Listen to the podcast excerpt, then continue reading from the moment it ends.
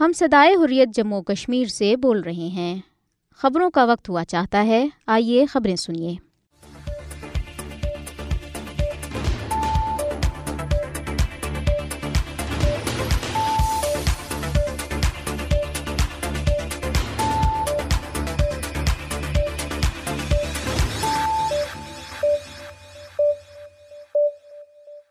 بسم اللہ الرحمن الرحیم۔ ریڈیو صدائے حریت جموں کشمیر ہے۔ بنت علی سے خبریں سنیے، پہلے ہیڈ لائنز مقبوضہ کشمیر کے کولگام ضلع میں سڑک حادثہ، چار بھارتی پولیس اہلکار زخمی۔ بھارتی ریاست آسام میں دوران نماز امام پر چاقو سے حملہ۔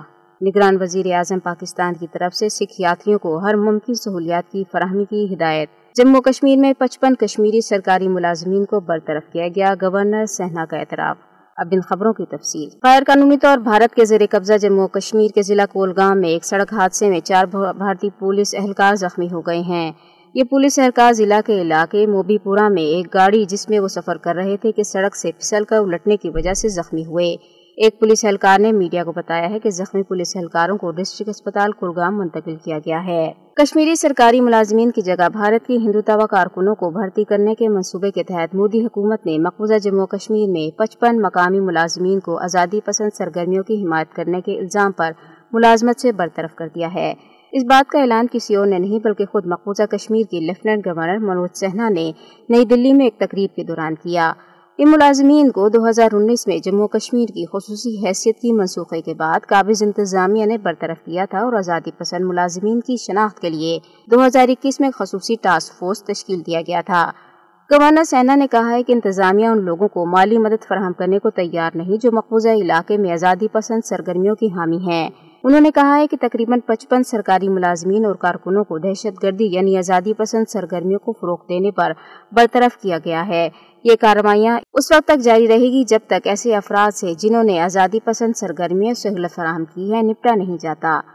گورنر سینا نے کہا ہے کہ دو ہزار انیس میں جموں کشمیر کی خصوصی حیثیت کی منسوخی اور اسے مرکز کے زیر انتظام دو علاقوں جموں اور کشمیر اور لداخ میں تقسیم کرنے کے بعد انتظامیہ آئین کی دفعہ تین سو گیارہ کے تحت سرکاری ملازمین کو برطرف کر رہی ہے۔ ٹریڈ یونینوں اور سیاسی رہنماؤں نے ملازمین کی برطرفی پر قابض انتظامیہ کو شدید تنقید کا نشانہ بھی بنایا ہے۔ پیپلز ڈیموکریٹک پارٹی کی صدر محبوبہ مفتی نے ان کارروائیوں کو ظالمانہ قرار دیتے ہوئے کہا ہے کہ ان کا مقصد کشمیریوں کو ہراساں کرنا ہے۔ بھارتی ریاست آسام کے ضلع تینسو کیاکی کے ایک مسجد میں نماز فجر کی امامت کرنے والے امام کو چاقو سے حملہ کر کے قتل کر دیا گیا ہے۔ تفصیلات کے مطابق ضلع کے علاقے مکو کالا باری کی ایک مسجد میں پچپن سالہ امام مولانا تہذیب الاسلام کو دوران نماز حملہ آور نے چاقو کے متعدد وار کر کے شہیدید زخمی کر دیا اور پھر فرار ہو گیا۔ امام صاحب موقع پر ہی جاں بحق ہو گئے۔ ایک نمازی نے حملہ آور کو روکنے کی کوشش کی، تاہم وہ فرار ہو گیا۔ میڈیا رپورٹس کے مطابق پولیس نے حملہ آوروں کی شناخت بیالیس سالہ مقامی محمد ابراہیم احمد کے طور پر کی ہے۔ اسے گرفتار کر لیا گیا ہے اور اس سے تفتیش جاری ہے۔ پاکستان کے نگران وزیر اعظم نے کہا ہے کہ کشمیر پر پاکستان کا موقف بھرپور طور پر اجاگر کریں گے۔ انہوں نے او آئی سی کے سیکرٹری جنرل کے خصوصی نمائندے یوسف الدولہ سے ملاقات بھی کی ہے۔ نگران وزیر اعظم انوار الحق کاکر نے سکھ یاتریوں کو اپنے مذہبی رسومات کی ادائیگی اور مقدس مقامات کی زیارت کے دوران ہر قسم کی سہولت فراہم کرنے کی بھی ہدایت کی۔ انہوں نے یہ ہدایت سکھ یاتریوں کو پاکستان کی جانب سے فراہم کی جانے والی ویزا سہولیات کی جائزہ اجلاس کی صدارت کرتے ہوئے کیا۔ اجلاس میں وزیر اعظم کو سال بھر میں منعقد ہونے والے مختلف سکھ تہواروں، سکھ یاتریوں کے ویزوں اور ان کو فراہم کی گئی سہولیات پر تفصیلی بریف دی گئی۔ اس موقع پر وزیر اعظم نے کہا ہے کہ اپنے مذہب کے مقدس مقامات کی زیارت کرنے کے لیے دنیا بھر سے آئے سکھ یاتری ہمارے مہمان ہیں۔ انہوں نے ہدایت کی ہے کہ سکھ یاتریوں کو اپنی مذہبی رسومات کی ادائیگی اور مقدس مقامات کی زیارت کے دوران ہر قسم کی سہولیات فراہم کی جائیں۔ انہوں نے کہا کہ سکھ یاتریوں کو ویزا کی فراہمی کے عمل کو مزید تیز و شفاف بنایا جائے۔ کرتارپور میں سکھ یاتریوں کو بین الاقوامی معیار کی سہولیات کی فراہمی یقینی بنائی جائیں۔ اجلاس کو وزارت داخلہ کی جانب سے سکھ یاتریوں کو میسر ویزا سہولیات، ویزے کے حصول میں درکار مدت، کرتارپور راہداری کی انتظامی امور اور سکھوں کے سالانہ تہواروں پر تفصیلی طور پر بریف کیا گیا۔ وزیر اعظم نے کرتارپور راہداری کے ذریعے اور دیگر ممالک سے زیارت کے لیے آئے سکھیاتریوں کو مزید اور بہتر سہولیات فراہمی کے لیے ایک جامع لائے عمل مرتب کرنے کے لیے بھی ہدایت کی ہے۔ بھارتی دارالحکومت نئی دہلی میں فضائی آلودگی خطرناک حد تک بڑھ گئی ہے اور اسکول بند کرنے کے بعد ایک ہفتے کے لیے گاڑیوں کے استعمال پر بھی ایک ہفتے کے لیے پابندی لگا دی گئی ہے۔ تفصیلات کے مطابق نئی دہلی کے ماحولیات کے وزیر گوپال رائے نے دارالحکومت میں فضائی آلودگی کے سبب ایک ہفتے کے لیے گاڑیوں کے استعمال پر پابندی عائد کرنے کا فیصلہ کیا ہے۔ گوپال رائے کے مطابق پابندی کا اطلاق تیرہ سے بیس نومبر تک ہوگا۔ دلی کے وزیر ماحولیات نے کہا ہے کہ پیر کو نئی دلی میں مسلسل تیسرے دن بھی ہوا کا معیار انتہائی بدترین رہا۔ گوپال رائے نے یہ بھی کہا ہے کہ بارہ نومبر کو دیوالی کے بعد دلی کی فضائی آلودگی مزید بڑھنے کا خدشہ ہے۔ نئی دلی میں ایئر کوالٹی انڈیکس سے مسلسل چار سو سے زیادہ ریکارڈ کیا گیا۔ نئی دلی کے علاقے آر کے پورم میں ایئر کوالٹی انڈیکس چار سو چھیاسٹھ آئی ٹی او میں چار سو دو، پیٹر گنج میں چار سو اکہتر اور نیو موتی باغ میں چار سو اٹھاسی ریکارڈ کی گئی۔ ایئر کوالٹی انڈیکس چار سو سے زیادہ ہونے پر لوگوں کی صحت کو بری طرح متاثر کرنا شروع کر دیتا ہے۔ واضح رہے کہ اس سے قبل دو کروڑ آبادی والے نئی دلی پرائمری اور ایلیمنٹری اسکولوں کو جمعہ اور ہفتہ دو دنوں کے لیے بند اور بیشتر تعمیراتوں کو بھی معطل کیا گیا تھا۔ ادھر مقبوضہ کشمیر میں جموں میں ایک تقریب کی مقررین نے انیس سو سینتالیس کے شہداء کو خراج عقیدت پیش کیا ہے۔ تقریب کا اہتمام سماجی اور سیاسی تنظیموں کے اتحاد، یونائٹڈ پیس الائنس نے کیا تھا۔ اس موقع پہ خطاب کرتے ہوئے کل جماعتی حریت کانفرنس کے سینئر رہنما اور الائنس کے چیئرمین میر شاہد سلیم نے کہا کہ جموں خطے میں مہاراجہ ہری سنگھ کی افواج نے انیس سو سینتالیس میں کشمیری مسلمانوں کی نسل کشی کی تھی۔ انہوں نے کہا کہ انیس سو سینتالیس کا قتل عام انسانیت کے خلاف ایک انتہائی قابل مذمت گھناؤنا جرم تھا۔ سابق ایڈوکیٹ جنرل جمیل کاظمی نے اس موقع پہ شہدائے جموں کی یاد میں ایک یادگار تعمیر کرنے کا مطالبہ کیا۔ Senior peace activist I D Khajuria نے تقریب سے خطاب کرتے ہوئے کہا کہ ہزاروں بے گناہ مسلمانوں کا قتل عام انسانیت کا قتل تھا اور ہمیں چوکس رہنا چاہیے تاکہ مستقبل میں اس طرح کے واقعات دوبارہ رونما نہ ہوں۔ سابق رکن اسمبلی شیخ عبد الرحمان نے کہا کہ بھارت میں فرقہ پرست طاقتوں کا عروج ایک مرتبہ پھر معاشرے میں فرقہ وارانہ تقسیم کو جنم دے رہا ہے۔ اس موقع پہ سکھ دیو سنگھ، آر پی سنگھ پریتم سنگھ اور شبانجی کول نے بھی خطاب کیا۔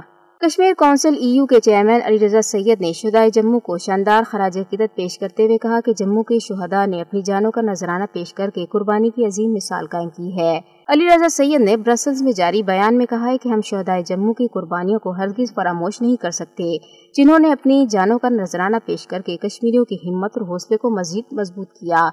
شہدا کی یہ قربانی آزادی کے لیے جدوجہد کرنے والے کشمیریوں کے لیے آج بھی مشل راہ ہے۔ علی رضا سید نے کہا کہ انیس سو سینتالیس کے جموں کے شہداء سے لے کر اب تک تمام شہداء کشمیر نے اپنے خون سے تحریک آزادی کشمیر کی آبیاری کی ہے۔ انہوں نے کہا ہے کہ سات دہائیوں سے زائد عرصے سے جاری کشمیریوں کی جدوجہد آزادی کی تاریخ جذبہ ایسار اور عظیم قربانیوں سے بھری ہوئی ہے۔ حریت رہنما نے کہا ہے کہ مقبوضہ علاقے میں بھارت کی انسانیت سوز مظالم دن بدن بڑھتے جا رہے ہیں، لیکن یہ مظالم غیور کشمیروں کے جذبہ حریت کو ہرگز کمزور نہیں کر سکتے۔ Chairman Kashmir council E U نے کہا کہ مقبوضہ کشمیر کے عوام آزادی کے عظیم مقصد کے لیے اپنی جدوجہد جاری رکھنے کے لیے پرعزم ہے۔ انہوں نے مقبوضہ کشمیر میں جاری بھارت کی انسانیت سوز مظالم کو عالمی فورموں پر اٹھانے کے عزم کا ادا کیا۔ اس موقع پر انہوں نے کہا کہ بھارتی فورسز کشمیریوں کا قتل عام جاری رکھے ہوئے ہے ہم بھارت کے ظالمانہ رویے پر خاموش نہیں بیٹھیں گے بلکہ مقبوضہ کشمیر کے مظلوم عوام کو انسان ملنے تک اپنے سفارتی کوششیں جاری رکھیں گے۔ انہوں کا کہنا ہے کہ ہم عالمی برادری بشمول اقوام متحدہ اور یورپی یونین سے مطالبہ کرتے ہیں کہ وہ مقبوضہ کشمیر میں انسانی حقوق کی سنگین صورتحال کا نوٹس لیں اور مقبوضہ کشمیر کے پورم حل کے لیے اپنا مؤثر کردار ادا کریں۔ وزیر اعظم کے معاون خصوصی برائے انسانی حقوق مشال حسین ملک نے ناروے کی پارلیمنٹ میں بھارت کے غیر قانونی طور پر زیر تسلط جموں کشمیر میں انسانی حقوق کی سنگین خلاف ورزیوں کو مؤثر انداز میں اجاگر کیا ہے۔ مشال ملک نے ناروے کے دورے کے اختتام پر ایک ویڈیو پیغام میں ناروے کے عوام اور نارویجین کمیونٹی بالخصوص پاکستانی تارکین وطن اور ناروے کی پارلیمنٹ کے خارجہ امور اور دفاع کی اسٹینڈنگ کمیٹی کے رکن ڈیگ انگے لسٹن کا ناروے کی پارلیمنٹ میں مسئلہ کشمیر پر سیمینار منعقد کرنے پر شکریہ ادا کیا۔ انہوں نے اسے ایک تاریخی موقع قرار دیتے ہوئے کہا کہ اس سے انہیں انسانی حقوق، کشمیریوں کے کیس، کشمیری عوام کی حالت اظہار اور بین المذاہب ہم آہنگی پر اپنا مقدمہ پیش کرنے کا موقع ملا۔ سیمینار میں ان کی بیٹی نے بھی ناروے کی پارلیمنٹ کے ذریعے دنیا سے اپیل کی کہ ان کے والد محمد یاسین ملک کو بچایا جائے۔ انہوں نے کہا ہے کہ وہ اپنے ساتھ ناروے کے لوگ، سیاستدانوں، سول سوسائٹی اور انسانی حقوق کے کارکنوں کی غیر مشروط محبت، حمایت اور دعاؤں کی بہت سی خوبصورت یادیں لے کر جا رہی ہیں۔ مشال ملک نے اپنے شوہر کی رہائی کے لیے مہم چلانے کی ضرورت پر زور دیا، جو بدقسمتی سے بھارت کی ایک جیل کے ایک ڈیتھ سیل میں قید ہیں اور بھارت انہیں پھانسی دینے کا منصوبہ بنا رہا ہے۔ انہوں نے اپیل کی ہے کہ ان کے شوہر محمد یاسین ملک اور انسانیت کو بچانے کے لیے مہم چلائیں۔ آج کل بھارتی وزیر اعظم نریندر مودی کی ایک برہنہ سادھو کے سامنے ماتھا ٹیکنے اور ہاتھ جوڑنے کی تصویر وائرل ہو رہی ہے۔ سوال یہ ہے کہ اریا پنتھ کس مذہب کا حصہ ہے؟ کیا یہ ہندوازم ہے یا ہندو مذہب کا کوئی فرقہ ہے یا کوئی الگ مذہب ہے؟ مودی نے چھتیس گڑھ مندر میں پوجا کی اور سادھو سے ملاقات کی۔ تصویر میں نظر آنے والے سادھو اصل میں جین مت مذہب کی اچاریہ ورگیا ساگر مہاراج ہے۔ مودی ریاستی انتخابات کے سلسلے میں الیکشن مہم میں خطاب کر رہے ہیں۔ چھتیس گڑھ ان پانچ ریاستوں میں شامل ہے جہاں سال کے آخر تک انتخابات ہونے والے ہیں۔ جن مت میں سپریم مذہبی رہنما کو اچاریہ کہتے ہیں۔ اس کے ساتھ ہی خبریں ختم ہوئیں۔ اٹھ تو بھی خدا کا نام لے۔ چھوڑ غفلت کی روش دامن خدا کا تھام لے۔ مسلم خوابید اٹھ تو بھی خدا کا نام لے۔ چھوڑ غفلت کی روش دامن خدا کا تھام لے تیری غیرت تھی کبھی دنیا میں ایک در بے مثل۔ مر گیا آنکھوں کا پانی کچھ حیا سے کام لے تھی کبھی دنیا میں ایک در بے مثل۔ مر گیا آنکھوں کا پانی کچھ حیا سے کام لے۔ مر گیا آنکھوں کا پانی کچھ حیا سے کام لے۔ چھوڑ غفلت کی روش دامن خدا کا تھام لے مسلم خوابید اٹھ تو بھی خدا کا نام لے۔ چھوڑ غفلت کی روش دامن خدا کا تھام لے سندھ میں تجھ کو پکارا تھا تیری ایک بہن نے کر لے زندہ دل کو اور غیرت برا ایک جام لے۔ سندھ میں تجھ کو پکارا تھا تیری ایک بہن نے۔ کر لے زندہ دل کو اور غیرت برا ایک جام لے۔ کر لے زندہ دل کو اور غیرت برا ایک جام لے۔ چھوڑ غفلت کی روش دامن خدا کا تھام لے۔ مسلم خوابید اٹھ تو بھی خدا کا نام لے۔ چھوڑ غفلت کی روش دامن خدا کا تھام لے۔ آج ہے کشمیری بہنے پن جائے اغیار میں۔ اسی لیے کشمیر کو تو صبح لے یا شام لے۔ آج ہے کشمیری بہنے پن جائے اغیار میں۔ اس لیے کشمیر کو تو صبح لے یا شام لے۔ اس لیے کشمیر کو تو صبح لے یا شام لے۔ چھوڑ غفلت کی، روش دامن خدا کا تھام لے۔ مسلم خوابید اٹھ تو بھی خدا کا نام لے۔ چھوڑ غفلت کی، روش دامن خدا کا تھام لے۔ عالم اسلام کیوں اس ظلم پر خاموش ہے؟ اس کا بدلا کفر سے اب عالم اسلام لے۔ عالم اسلام کیوں اس ظلم پر خاموش ہے؟ اس کا بدلہ کفر سے اب عالم اسلام لے۔ اس کا بدلہ کفر سے اب عالم اسلام لے۔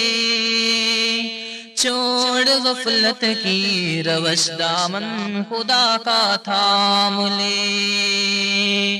مسلم خوابی اٹھ تو بھی خدا کا نام لے۔ چھوڑ غفلت کی روش دامن خدا کا تھام لے۔ غیرت ایمان کا تیری تقاضا ہے یہی۔ سر بکف میں دام آمد چین لے، آرام لے۔ غیرت ایمان کا تیری تقاضا ہے یہی۔ سر بکف میں دام آمد چین لے، آرام لے۔ سر بکف میں دام چین لے، آرام لے۔ چھوڑ غفلت کی روش دامن خدا کا تھام لے۔ مسلم خوابی اٹھ تو بھی خدا کا نام لے۔ چھوڑ غفلت کی، روش دامن خدا کا تھام لے۔ جب کمر بستا تو ہو کر آئے گا میدان میں۔ پھر یہ ممکن ہے خدا اپنی عطا سے کام لے۔ جب کمر بستا تو ہو کر آئے گا میدان میں۔ پھر یہ ممکن ہے خدا اپنی عطا سے کام لے۔ پھر یہ ممکن ہے خدا اپنی عطا سے کام لے۔ چھوڑ غفلت کی روش دامن خدا کا تھام لے۔ مسلم خوابی اٹھ تو بھی خدا کا نام لے۔ چھوڑ غفلت کی روش دامن خدا کا تھام لے۔ تو بنے کردار کا غازی اگر عبد الودود پھر یہ ہو سکتا ہے رحمت ہاتھ تیرا تھام لے۔ تو بنے کردار کا غازی اگر عبد الودود پھر یہ ہو سکتا ہے رحمت ہاتھ تیرا تھام لے۔ پھر یہ ہو سکتا ہے رحمت ہاتھ تیرا تھام لے۔ چھوڑ غفلت کی روش دامن خدا کا تھام لے۔ مسلم خوابی اٹھ تو بھی خدا کا نام لے۔ چھوڑ غفلت کی روش دامن خدا کا تھام لے تیری غیرت تھی کبھی دنیا میں ایک ضربے مثل۔ مر گیا آنکھوں کا پانی کچھ حیا سے کام لے۔ تیری غیرت تھی کبھی دنیا میں ایک ضربے مثل۔ مر گیا آنکھوں کا پانی، کچھ حیا سے کام لے۔ مر گیا آنکھوں کا پانی، کچھ حیا سے کام لے۔ چھوڑ غفلت کی روش دامن، خدا کا تھام لے۔ مسلم خوابی اٹھ تو بھی خدا کا نام لے۔ چھوڑ غفلت کی روش دامن خدا کا تھام لے عالم اسلام کیوں اس ظلم پر خاموش ہے اس کا بدلہ کفر سے اب آل میں اسلام لے اس کا بدلہ کفر سے اب آل میں اسلام لے چھوڑ غفلت کی روش دامن خدا کا تھام لے مسلم خوابیدہ اٹھ تو بھی خدا کا نام لے۔ چھوڑ غفلت کی روش دامن خدا کا تھام